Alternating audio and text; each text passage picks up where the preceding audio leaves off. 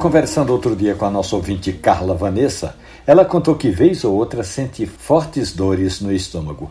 Quando são mais intensas, a Carla toma café descafeinado e ela quer saber se está fazendo certo reduzir a quantidade de cafeína. A minha primeira dica, Carla, era que você procurasse um médico. Hoje em dia, os gastroenterologistas fazem exames bem minuciosos e podem constatar algum problema gastro. Agora, Quanto ao café descafeinado, é sempre bom destacar que não existe café que esteja aí 100% sem cafeína, não. Por isso, Carla, se você desconfia que a cafeína está fazendo mal, melhor suspender o café até uma consulta médica. Mas, Carla, um outro ponto a ser visto é quanto adoçar ou não o seu café.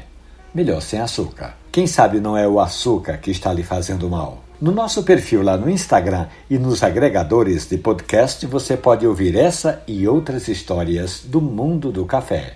Café e conversa. Um abraço, bom café.